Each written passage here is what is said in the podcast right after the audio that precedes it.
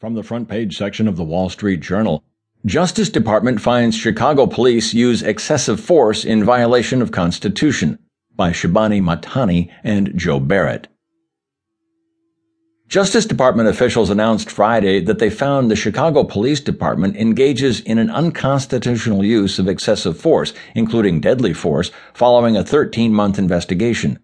The probe was launched in December 2015 in the wake of the release of a video